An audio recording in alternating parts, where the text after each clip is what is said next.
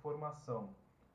A partir da informação, tu vai tomar uma ação em cima dessa informação. Por que, que eu falo isso?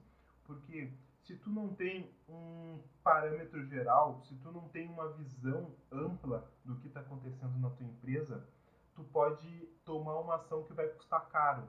Então, muitas pessoas vão e tomam ações precipitadas, sem analisar, sem ter as informações ali para realmente ver o que está acontecendo.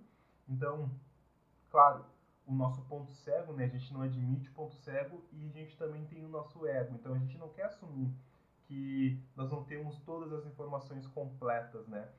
Então é isso, entender isso, entender que tu precisa de informação para depois tomar uma ação e não uma ação que vai gerar uma informação para ti, é o nosso número dois, tá? É o nosso segundo passo